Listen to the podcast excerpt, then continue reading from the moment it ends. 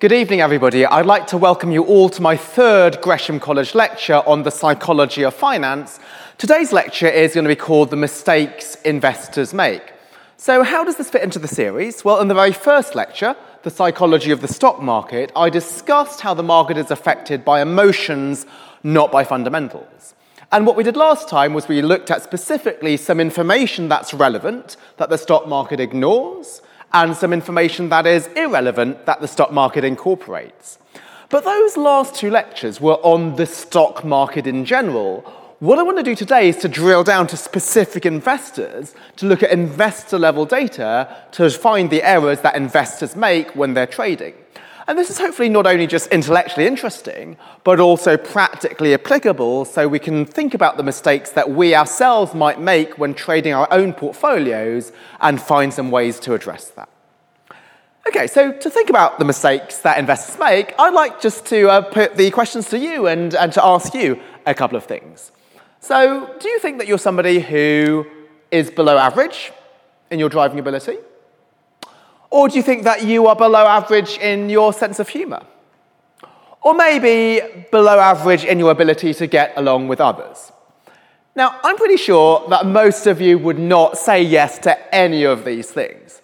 And if the statistics are correct, you probably wouldn't put your hand up to any of, to, to any of those at least 90% of the time. Indeed, because there's evidence that around 90% of people claim to be above average in all the three things I mentioned driving skill, ability to get along with others, and sense of humor. But that's pretty crazy because statistically, only 50% of people can be above average. So, what has all this got to do with the stock market? Well, if people think they are better than average, then they're going to be overconfident about their abilities, not only about driving and humour, but also about trading. Because if you cast your minds back to the very first lecture I gave in this series, I said that we should only buy or sell stocks if we have information which is not priced in the market. Because when we are trading, let's say, shares in Vodafone, we are trading with professional investors who are studying Vodafone every day. They might be talking to Vodafone management. They might be accessing information that we might not have. So if we are to trade, we are saying that we must have some unique insights that the main marginal investor, that most investors don't have. And that's not impossible, but it is something which is unlikely. And so the implication of this is that investors will trade too much, right? They think they have novel insights, but in fact, they don't have information that the market doesn't, and therefore um, they're, not, they're not going to be able to profit. Now, you might think, well, isn't this something that they should learn from, right? If they make a few trades and they figure out, oh, yeah, I thought I had information, but it actually turned out not to be that. Well, actually, investors don't learn, they don't cure their overconfidence. And the reason for this is actually another bias, and this other bias is called the self attribution bias.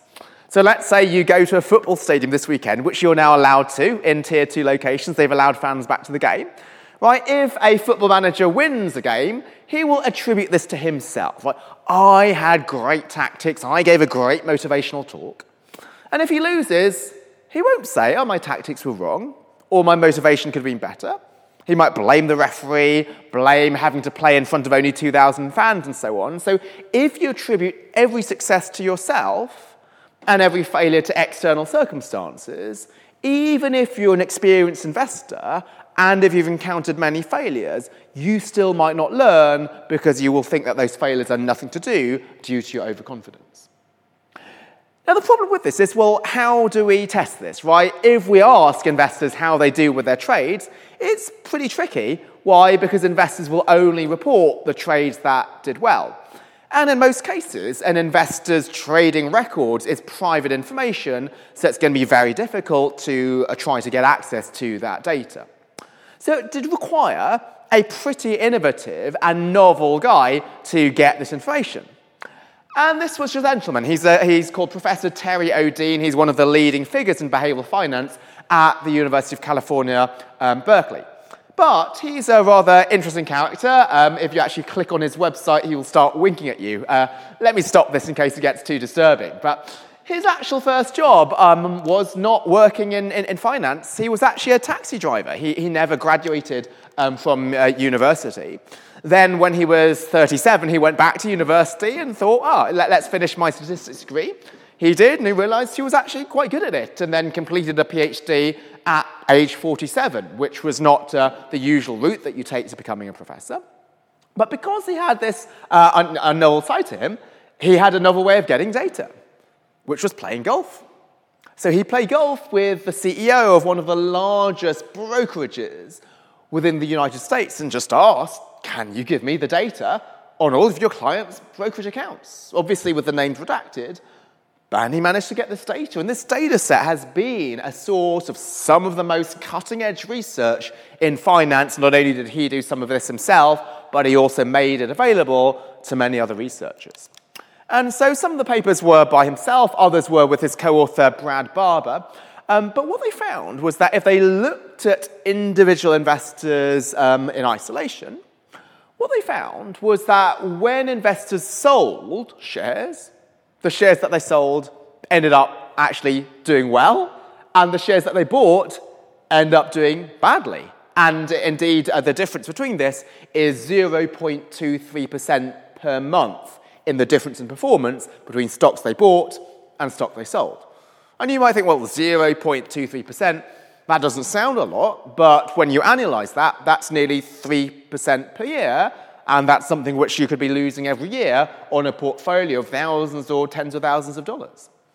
And interestingly, this is even before you take transactions costs into account.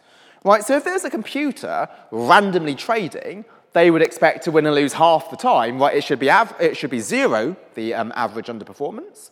But here, they're actually losing even before taking costs into account. And then after costs, they were losing even more money.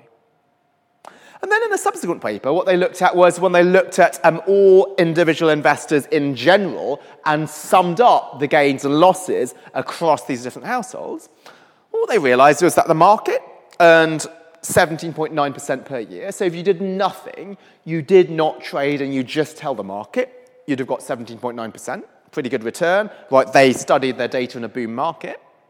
Households on average, they actually slightly beat the market. They got 18.4%.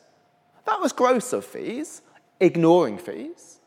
After fees, they underperformed, they had 16.7%. But again, you might not think that's too bad 16.7 versus 17.9. But what was really interesting is how did the frequent traders do? You might think that the frequent traders are the more sophisticated traders, right? They are sophisticated, and that's why they're in 3D trading a lot. But what they found was that the frequent traders really did badly. They got 11.4% per year net of fees compared to the 17.9% that the market uh, typically uh, was earning. And what they also found was that the average investor held only four stocks. Like one of the most basic principles of finance is to diversify so you don't have all your eggs in one basket. What it found was these investors, well, while they didn't have their eggs in one basket, they put all of their eggs in four baskets.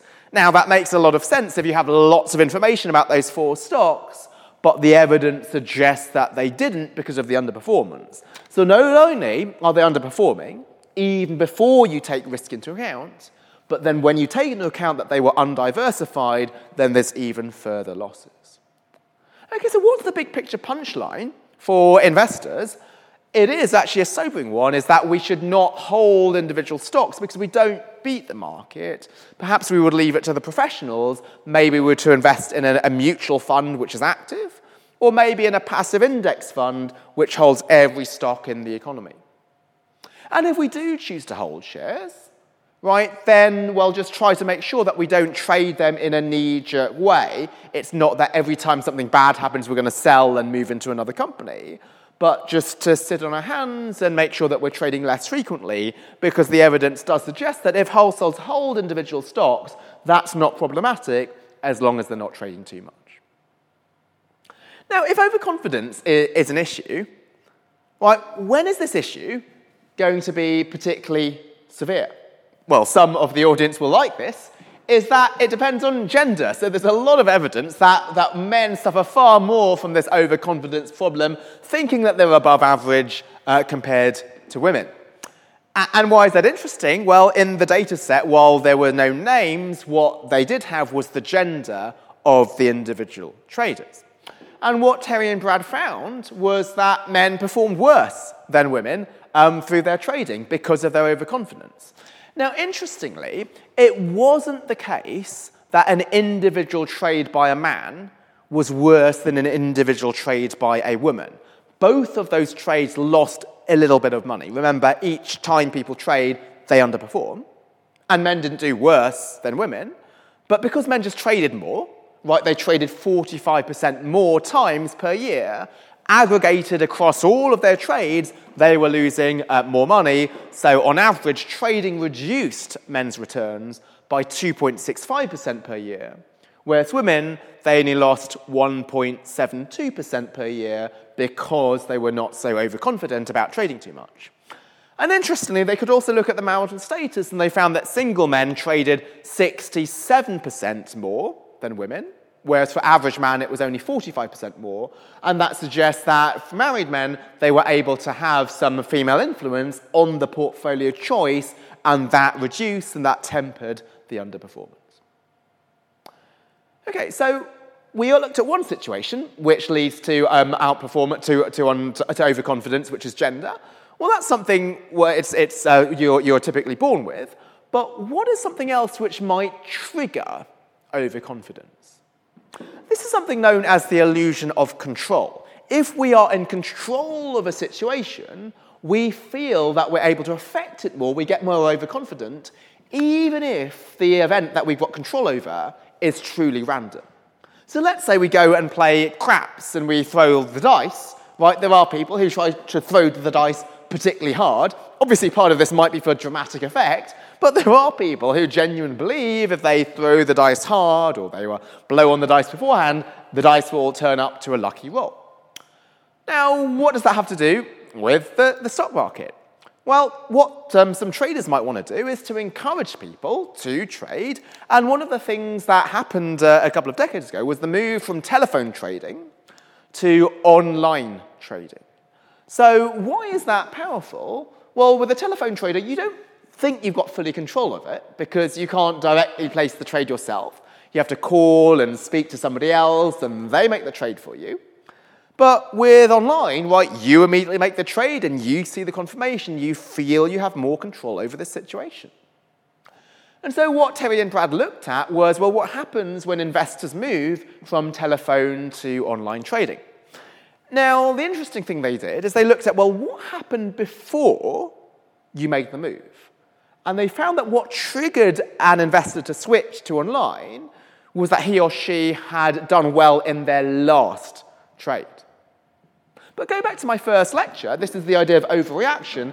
Maybe you did well in your last trade and you just got lucky, but what they found was that people over extrapolated from that last trade and thought we must be an amazing investor just because we did well in the last trade that we did.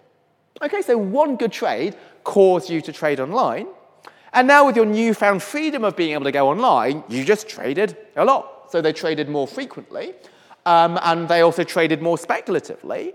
And more interestingly, they underperformed the market by three percentage points per year, so they traded worse. So, again, that's interesting because it's not obvious, because you might think, well, who are the ones who are choosing to trade online? Probably the more sophisticated investors. Because online, it's not just the control that you're getting, you've got access to lots of information which you can look up. But even though you do have access to that information, Number one, that information might already be in the market. That was my first lecture. And number two, it might be exacerbated by the fact that you have more control, and that's what's leading you to trade more frequently. Now, let me move to a, a quite different topic here, which is again about investor behavior, but rather than it being about overconfidence, it's about investor attention. Right? There are loads of things you could have done this evening. I'm really grateful that you chose to come to this Gresham lecture. Why did you choose this lecture? it wasn't that you looked over all possible lectures that you could have done or YouTube videos. Maybe you saw a, a Twitter feed, uh, feed or um, a LinkedIn article, or maybe you're subscribing to the Gresham College uh, newsletter. So that grabbed your attention.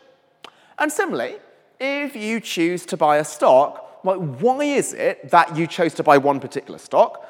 There's thousands of stocks, maybe in the UK or the US, and you could have bought stocks all around the world, so why one particular one? So, what Terry and Brad thought was that attention is driving this. And the idea here is that if something has happened to put the stock in the news, then that stock becomes part of your radar screen. And then you choose the stocks to buy out of that small subset of stocks that have grabbed your attention. Just like you chose what to do this evening, maybe out of the small subset of newsletters you are subscribed to. And so what they looked at was various things that could cause you to um, be a, a stock which grabs attention. So they looked at, well, if a stock was in the news recently, if the stock had high trading volume recently. Why? Because that suggests there was an event that caused other investors to trade the stock. And maybe that event, you noticed that event as well, and that's grabbed your attention. So maybe the stock had some big news announcement. Or maybe the stock did really well or really badly over the past day. And again, that might suggest there was a news event which caused people to think about the stock. Now, notice here, what's really interesting is that attention only matters for buying shares, not for selling. Why? Because to sell a share, you can only sell the shares that you own to begin with. Most investors are not able to short sell. And given you only own four stocks to begin with, right, your choice set has already been reduced, and so you're only going to choose one of those four. But it's for buying that you could buy virtually any stock, and that's why attention really matters for buys but not for sells. And so what they found was that individual investors, they ended up being net buyers of attention grabbing stocks. And more importantly, those attention grabbing stocks, they ended up underperforming afterwards. So the title of their paper was All That Glitters. And what they found was that all that glitters is not gold, right? These stocks which are grabbing attention that led to individual investors buying them, and therefore they are underperformed afterwards. But there was no such effect for selling, right? Being in the news didn't lead to you being sold more. Why? Because attention doesn't matter for sales, because you can only sell what's within your portfolio to begin with. Now, interestingly, this did not happen for professional investors. It was only individual investors like you and me who were affected by this. And why is that? Well, for a professional investor, maybe you already have a small radar screen to begin with. So there are some professional investors who only focus on one particular industry or one specific geographic region, and therefore they've already managed to, to narrow down their choice. Now, one final thing on attention before I move on to a quite different topic is also attention might come from within. So, what I just discussed was attention that came from external events, right? If there was some extreme news or an extreme one day return. But maybe you might get attention from how a stock does relative to the rest of the portfolio. And this was really some nice work by Sam Hartzmark of the University of Chicago. So, what he looked at was he looked at an individual investor's portfolio and ranked the performance of those stocks depending on how much they gained or lost since they were initially bought. And what he found was that an investor was much more likely to sell the extreme winner, the best performing stock, and the extreme loser, the worst performing stock. So, why is this? Well, if you're an investor who does hold quite a number of stocks, and not everybody holds four, some investors do tend to be quite diversified, then they might not analyze every single stock, they might not have time. Maybe they'll just look at the big winner and look at the big loser and think, well, do I want to sell this or do I want to ride my losses a little bit more or do I want to take my profits? And so what they found was that when an investor sells, they've got a 31% chance of selling the best performing stock, a 26% chance of selling the worst performing stock, whereas the stocks in the middle there was only an 11% chance of, of selling those stocks. And what's interesting here is that this also has some pricing influence to that. Because if indeed the best and the worst ranked stocks are more likely to be sold, well, how can we exploit that? Well, if we are to buy the worst ranked stocks and buy the um, best ranked stocks, because they are oversold, we might be able to make money from them going forwards. And indeed, what Sam found was that if you're buying the worst ranked stocks in particular, they, then you'd earn 1.39% per month going forwards. So the interpretation is that the stocks that did really poorly, right, they were the ones that an investor was most likely to sell. And what's really interesting about this is this happened not only for individual investors, but also mutual funds, so professional investors, exhibited this rank behavior. And so, why was that important? Because that's what's needed in order for us to put on a trading strategy. Like, none of you know what my portfolio is, so you don't know what my worst ranked stock is, so you can't predict what I'm going to be selling. But with mutual funds, right, we know what the holdings of mutual funds are. Right, in the United States, they need to report their holdings every three months. And we can figure out which are the ones that they are most likely to sell, given they've done the worst in the portfolio, and let's expect to buy them, so buy them after the period of time within which we expect them to be sold. And then, because there's a lot of selling pressure, those stocks will be underpriced, and so we buy them afterwards, then we're indeed enjoying this 1.36% per month, which is indeed uh, pretty high, about 15% per year. Okay, so that concludes my first segment, which is on the importance of overconfidence and attention. And just to make sure we don't lose the trees for the forest, like what is the big picture takeaway? To make sure that if we're to invest to have a diversified portfolio and try not to react too quickly to individual events because that could lead us to trading too much and also trading too much on attention.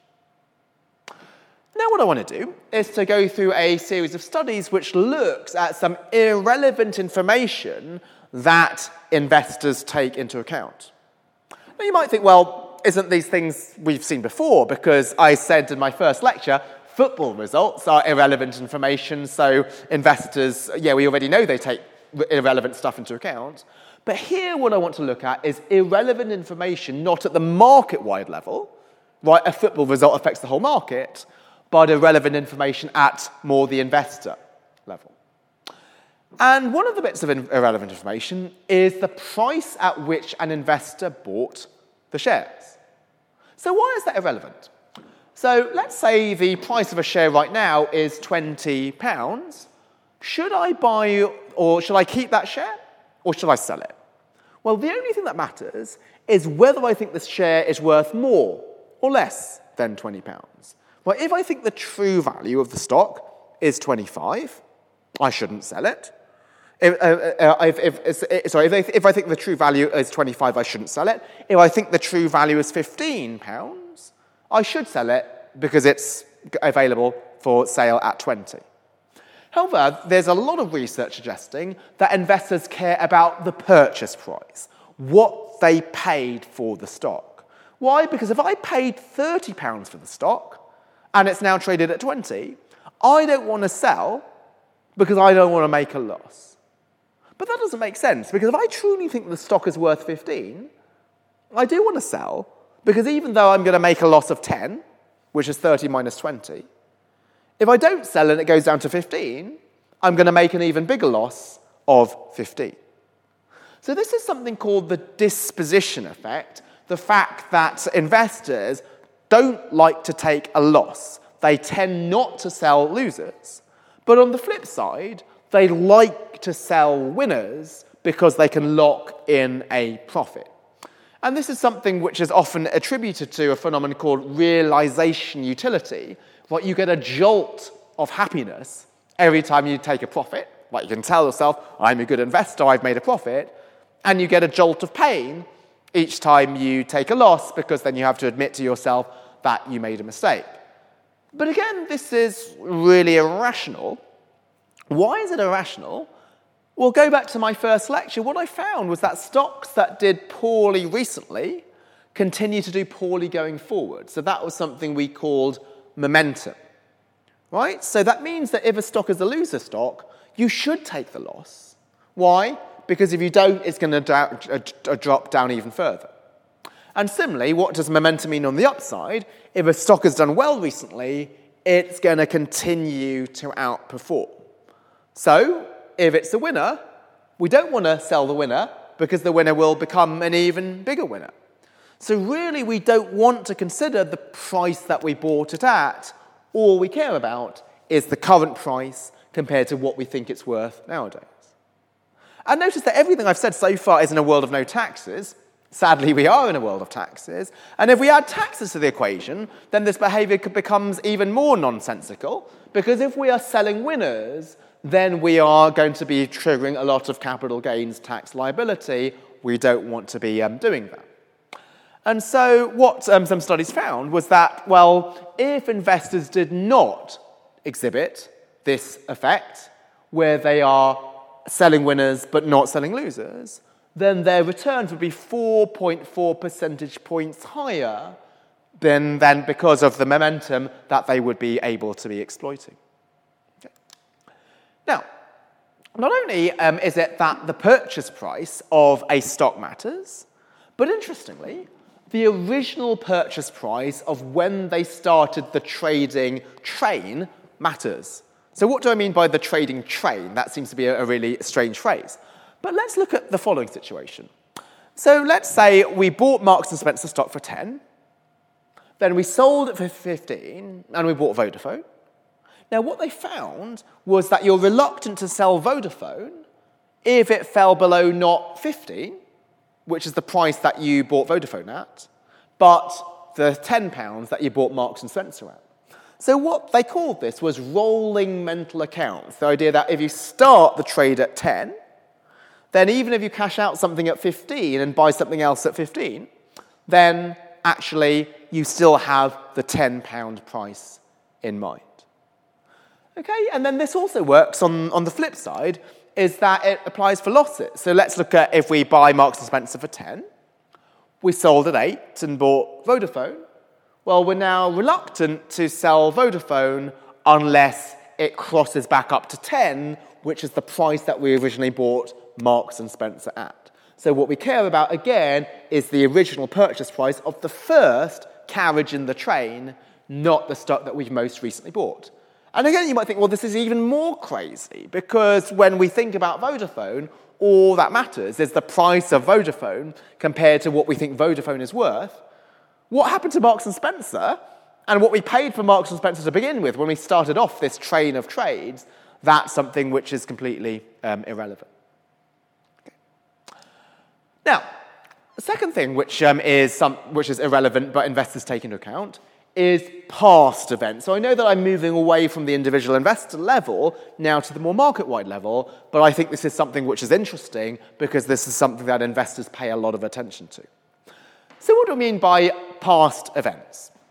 Is that often when we consider any event, we compare it to what happened in the past, even if what has happened in the past is irrelevant. So, there's some studies which look at what um, judges do. So, what are the sentences that judges pass? Well, they pass less severe sentences after the last crime that they discovered, that they discussed and ruled on, was more egregious. Right? So even if you committed a bad crime, if the previous crime that you sentenced for was even more egregious, then this new crime of the new person, the, the, the, new defendant, is not as bad, then he or she gets off with a lighter sentence. And in a less gruesome example than this, right? If you are to sing at karaoke, you never want to follow somebody who's a great singer, right? Because you're going to look badly in retrospect. So the idea here is that, well, whether we consider somebody as good or bad, we don't do this in isolation. We compare it to something that happened in the past, in the recent past, even if it's something which is unrelated. And this is true with shares as well. Right, so this is just before I get into that, this is just to show you contrast effects, right? If you to look at the um, C on the left hand side, that looks lighter than the reverse C on the right hand side. But why is that? Well, on the left hand side, we're comparing this C with the big black. On the right hand side, we're comparing it with the white. And therefore, this looks light and that looks dark. But actually, they are exactly the same in terms of their darkness. It's just what they're contrasted with matters. So let's move away from this little art example to a finance example. Right, go back to earnings announcements, which I discussed in my first lecture as being a really important event that happens to a company. So, how do we assess whether earnings are good or bad? Well, what I talked about back then was we compare the earnings to what equity analysts thought the earnings would be beforehand. And so that was called an earnings surprise. If you beat the expectations, that should be good news. However, what people find is that the market also cares about how positive were the earnings surprises yesterday, right? Because if the earnings surprises yesterday were really, really good, then your surprise just doesn't seem so good by comparison, right? So you're looking like somebody who could be a good karaoke singer, but if the last person was just a standout, then you just don't look good by comparison. So what they're looking at here, um, this is a paper by Kelly Shue and Sam Hartzmark, is on the x-axis, they look at the previous day's earnings surprise. And on the y-axis, they look at the market reaction to companies that announce earnings. And what they found is a clear negative relationship. So the better the stocks did yesterday in terms of the earnings they announced, the worse the reaction to any stocks that announce their earnings today. Because of rather, regardless of whether your earnings announcement was good or bad, it's just going to be looking worse compared to yesterday if yesterday was really, really good. And interestingly, what they found was this effect happened across the board. You might think that if my earnings today are really, really good, I'm immune to this effect. Well, it doesn't matter how good earnings were yesterday, I'm just so good that people will react positively in isolation. But unfortunately, it doesn't work that way. Right? No matter how good a karaoke singer you are, if the last person was amazing, you're just not going to look as good. And so this is really interesting. So what this looks at is um, your company's surprises versus um, your, the returns that you get to how good your surprise was. And what they looked at was how what the earnings were like on the previous day, and the blue versus the red finds that how this reaction to your earnings depends on whether the earnings on the previous day were good or bad. And what you see here is just a vertical shift from the blue to from the red to the blue. So if indeed the earnings announced the previous day were very good, then all earnings announcements today get downwardly shifted. So something which was really good and would have had a really good reaction now has only a mildly good reaction. Something which was mildly bad now has a really bad reaction. So, across the board, what we see is that the market is just not impressed by any company that, that, um, that announces earnings. And so, if that's the case, right, how can a clever investor exploit the effect? Well, what she can do is if she knows that yesterday many companies announce good earnings, then she could buy firms that, um, so she, if, if yesterday lots of firms announced good earnings, then today she will sell companies that are expected to announce earnings. Now, importantly, she doesn't need to know whether the earnings today will be good or bad. Right? You can't predict that.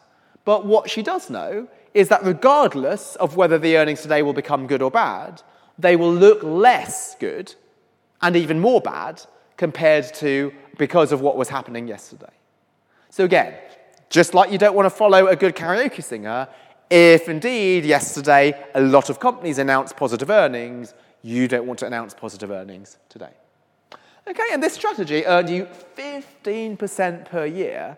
Right, that's a massive amount of money. And that was even when focusing on large companies only, so it doesn't require you to trade small companies, which might be quite difficult to, to trade. So, one final thing, which is irrelevant information, which is information that people do take into account. And now I'm not looking at a finance stock application, but a real life purchasing shopping application, is base prices. So, what do I mean by this? Well, let's look at a situation. A blender costs £50. Now, if I was to travel five miles, I could find the same blender for £5. So, would you go to that store to save £45? Now, nearly everybody would say yes, right? If I was to go to the other store, I would say £45 out of £50, I'm going to reduce my price by 90%. Let's look at a second situation. Let's say a TV costs £1,000. It would cost £955 at a store five miles away. Would we travel to that second store? And most people would say no, right? Because, yeah, we're saving £45, but that's £45 out of £1,000. That seems really small, rather than £45 out of £50. But that actually doesn't make sense, right? Because when we think about whether to travel five miles or not, all we're going to do is compare the cost of traveling five miles, so maybe the petrol plus the time, and compare that to £45, it doesn't matter whether that £45 saving is off a £50 base price or a £1,000 base price. The only thing we care about is, is that £45 worth our time in going five miles away? But as, I, as you probably guessed when you were thinking through this question I sent you, people do consider the base price. When they think about a £45 saving, they think about is this a saving from 50 or a saving from 1,000, even though that's something which is irrelevant, because what matters here is absolute savings, £45, not the relative saving, £45 as a percentage of an initial price. So the final section that I have, um, before we go to Q&A, I'd like to talk about some information that is relevant that investors ignore. Like the last section was irrelevant information, like purchase prices, that investors should not think about. Now I want to talk about relevant information that investors do ignore, but they should not. And the first set of information is base prices. You might think, what? Are you reading this correctly? Is this a typo? Didn't I just say base prices were irrelevant and we should ignore them? Now I'm saying that they're relevant and we should not ignore them. How can this be in both those sections? Because these two sections are about completely different things. But here, what's really important is that the base price matters in some settings, but it doesn't matter in other settings. So, what I talked about previously was a shopping setting. Now, in a shopping setting, what's important there is you're buying one blender or you're buying one TV. Therefore, how much you're saving, it's £45 only because you're only buying one of the item. But when we're thinking about buying shares, right, we don't think about buying just one share. We think about investing a certain amount of money. So I might want to invest £1,000. And, well, if the stock costs me um, £1,000 to begin with, I'm buying one share. But if the stock costs me £50 to begin with, I'm buying 20 shares. Okay, so here, what matters is the percentage change, not the pound change. So let's look at the same numbers as previously, but now think about a stock setting.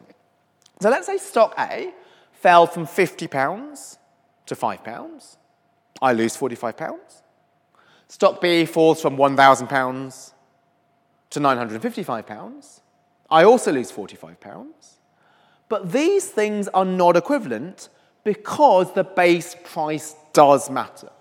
Because stock A, because that only costs £50 to begin with, I would have bought 20 of those shares to begin with if I only had £1,000.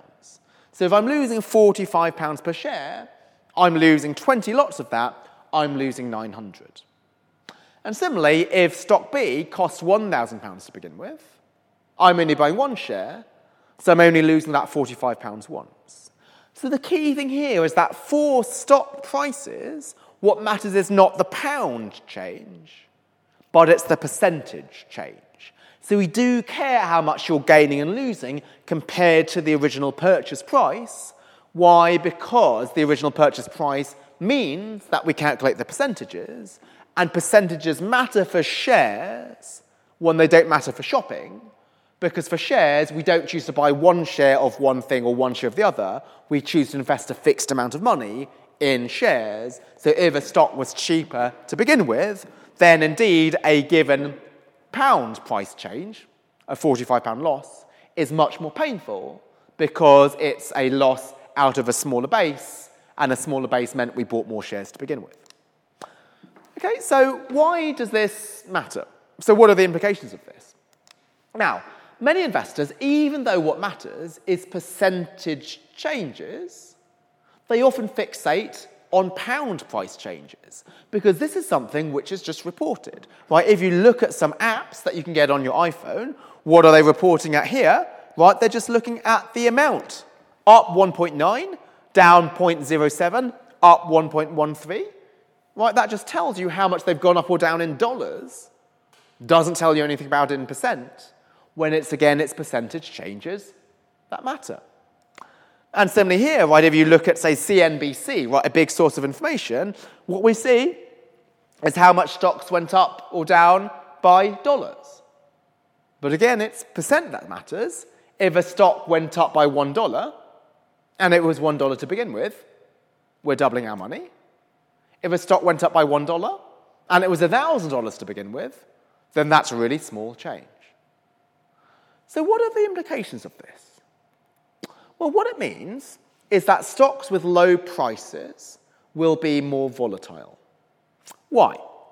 So let's say um, we've got two stocks, A and B, and A costs one £10 and B costs £20. Now, if the market ignores the base price and focuses too much on pound changes, not percentage changes, then they might think as follows. They might think, well, if a new CEO is appointed, that will create one pound of value to the company. And so that one pound will be 10% if the stock costs 10 pounds, but it might be only be 5% if the stock costs 20 pounds. Right, so what they should be doing is they should be thinking in percentage terms. They should think, well, a new CEO for every company should add 5% of value.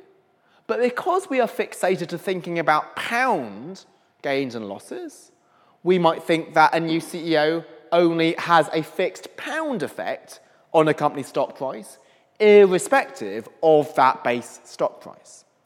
And so, what this means is that low price stocks will tend to be more volatile.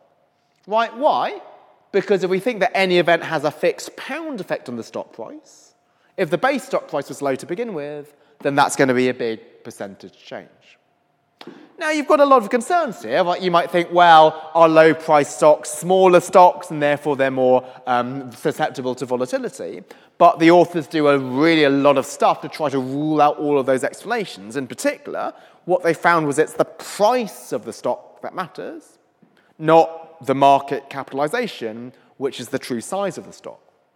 And then one of the most interesting parts to um, this paper by Kelly Shue and Rick Townsend is they looked at what happens when there's a stock split.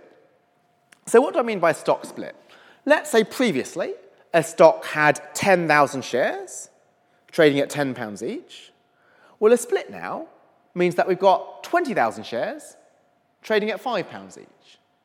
Nothing fundamentally happens to the company, right, because you've got double the number of shares at half the price. But those shares now become significantly more volatile. Why? Because if investors still think about pound price changes, a given change now has a greater percentage effect now that the base price has gone down from 10 to 5. Okay? Now, one other thing which um, is relevant but ignored is last year's financial. So this is going to be something which is quite different to what we've talked about previously. And so let's look at a, situ- a, a real life example. So Borders Bookstore, well, most of their sales are in the fourth quarter of a year, October, November, December. Why? People are buying books for Christmas. And indeed, um, in the 63 earnings announcements that they had from 1995 to 2010, the majority of these were in the fourth quarter. So, what this means is that if there's a seasonality, what there's certain companies that do really well over the Christmas period, we should be able to predict that. And investors should not be surprised by a company that does really well in Christmas because, well, they should predict that this is a seasonal company. And um, so the market should anticipate this and not be surprised by it. But what this study found was that on average, right, the market reacted positively to earnings that were announced in the fourth quarter and negatively to earnings that were announced in the first three quarters. Why? Because the market did not realize that that company always does well in the fourth quarter because of the Christmas holidays. So, what does this mean? Well, again, there's a trading strategy. So, we can look at how the company's earnings were over the past, let's say, five or 10 years or so, and we can figure out, well, maybe some companies do always well at Christmas because they sell books and those are Christmas presents. Maybe for other companies, let's say they are beachwear companies, they do really well over summer. And maybe other companies, they do really well in the winter because they sell, they sell ski equipment. And so what this means is that you can predict how well a company is going to be doing based on how well it's done in the past across the seasons. And if we were to buy companies where they're about to enter a good season, then we're going to earn four percentage points per year. Why? Because of the earnings being high in particular seasons. Now, interestingly, even professional analysts don't take this into account. Now, you might think, well, isn't this so obvious? Well, any professional person analysing a stock should take these seasonalities into account. And the market's not completely foolish. Right? What they find was that analysts correct for 93% of the seasonality, but they don't go all the way. There's 7% which is not incorporated. And that's indeed why we have that um, surprise element, even though it was perfectly predictable. And what's the sort of source behind these mistakes? It might be back to this recency effect that we talked about in the very first lecture. Is that, let's say, a company, let's say a bookstore, did badly in um, July, August, and September. Then equity analysts in the market are, still, are thinking, well, maybe the next quarter will also be pretty bad because the last quarter was bad, not realizing that the relevant thing to look at was not the third quarter, but the fourth quarter last year, last Christmas, and realizing that Christmas is always good for bookstores, but they just didn't take this into account. Okay, so the final thing that I'm going to discuss before we open it to Q&A is not last year's financials, but last year's non-financials. So why is this an important thing to end on?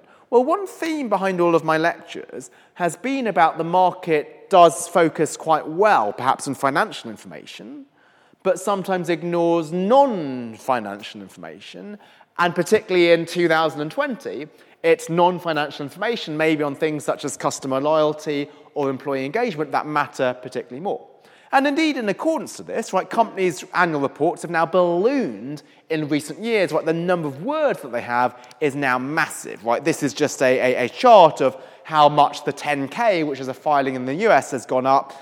They had about 15,000 words in 1995, and it's now over 60,000. Right? And one of the consequences of this is how are you going to be able to read all of these, these reports? Right? They're just so long, people just don't have the time. But who can read it? computers. And so, what computers can do is actually compare the uh, report this year versus last year side by side. And interestingly, what you should do is not to look at the report, but look at what changed from last year. So here's an example of a company, which is called a Baxter, where they added in these words in yellow, which you might not be able to read, so let me read it for you. It says, there are substantial additional charges, including significant asset impairments, which will be required in the future. So what this suggests is that there was a problem with their medical device, and that was something that they were disclosing in the report.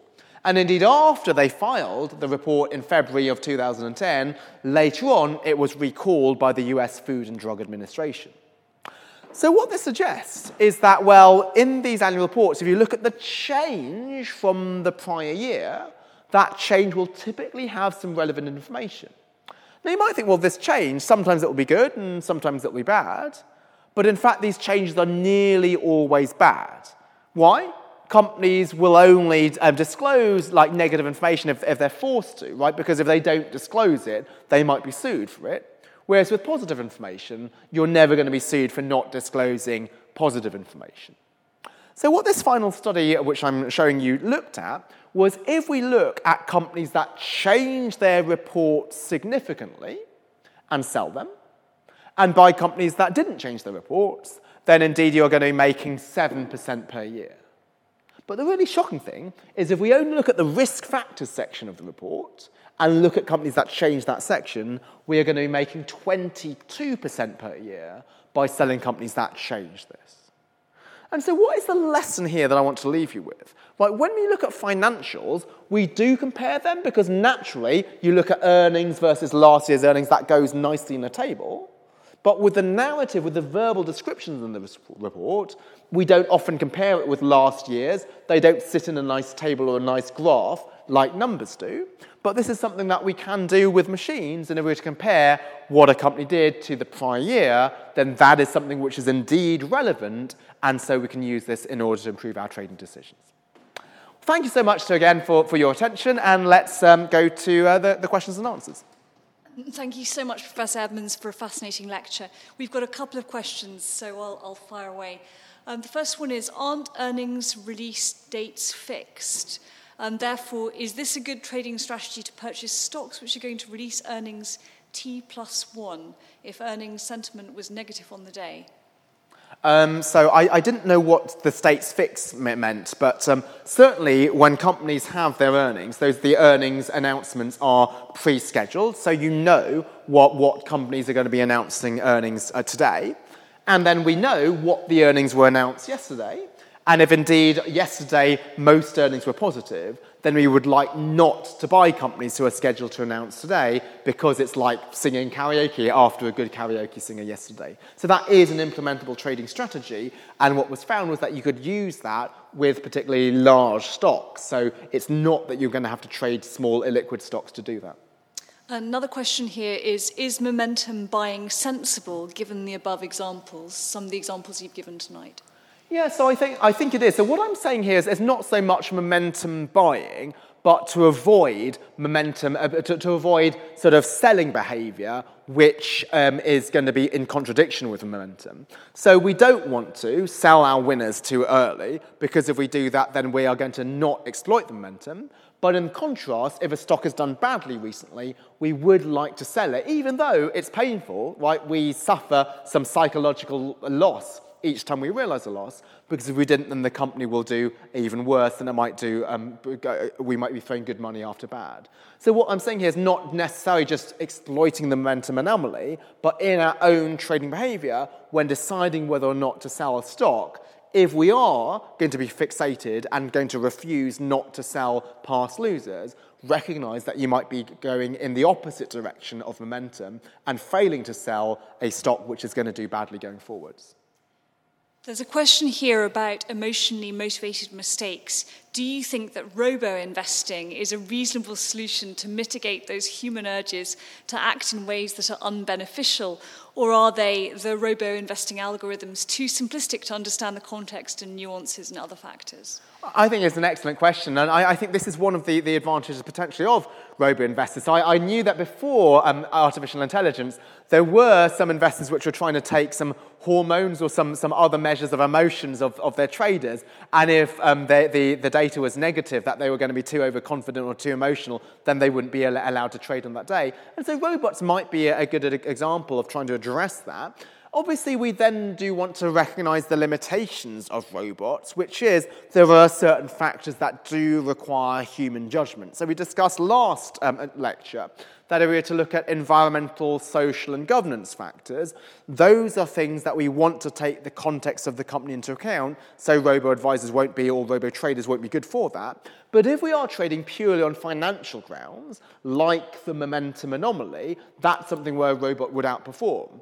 And indeed, I might have mentioned in my first week that there are some funds which trade on momentum algorithmically. So AQR Capital Management has a fund where if you were to buy into the fund, it just buys the past winners and sells the past losers automatically by calculator comparing, calculating this. And that's better than human investors because if you had a human, he or she might be subject to the disposition effect and not be willing to um, sell past losers. Um, why is tech so popular at the moment when health might be more profitable? Um, so I think, I, think it's difficult to say whether tech or health is going to be more profitable or not. Like with tech, there could be huge amounts of, of profits here just because we're moving towards a, a maybe more, more remote um, cases of working. But also, what matters for stock returns is not profits, but it's profits compared to what people think profits would be, right? So it's the comparison with expectations that matter. And if indeed people already know that healthcare is going to be profitable, that's already priced into the market. And so that's why a lot of healthcare companies are going to be expensive. Whereas with tech, there might be certain niche areas of tech where the market hasn't fully cottoned on to this perhaps being a profitable area. And so that's where something you might um, think that you might want to buy into because you think that the market hasn't fully recognized the power of tech, right? When the internet was first coming out, I don't think many people realized how powerful it would be right now. Um, I, an example I've given in prior lectures was the digital camera, right? So back then, people were so used to having actual films and actual photos that even though we know now what we know, we didn't know this back then, and so people who went into digital cameras and invested in this would have done extremely well because they didn't recognize the true potential of that. Um, are there any funds out there that focus on the behavioral elements you discussed in your lecture?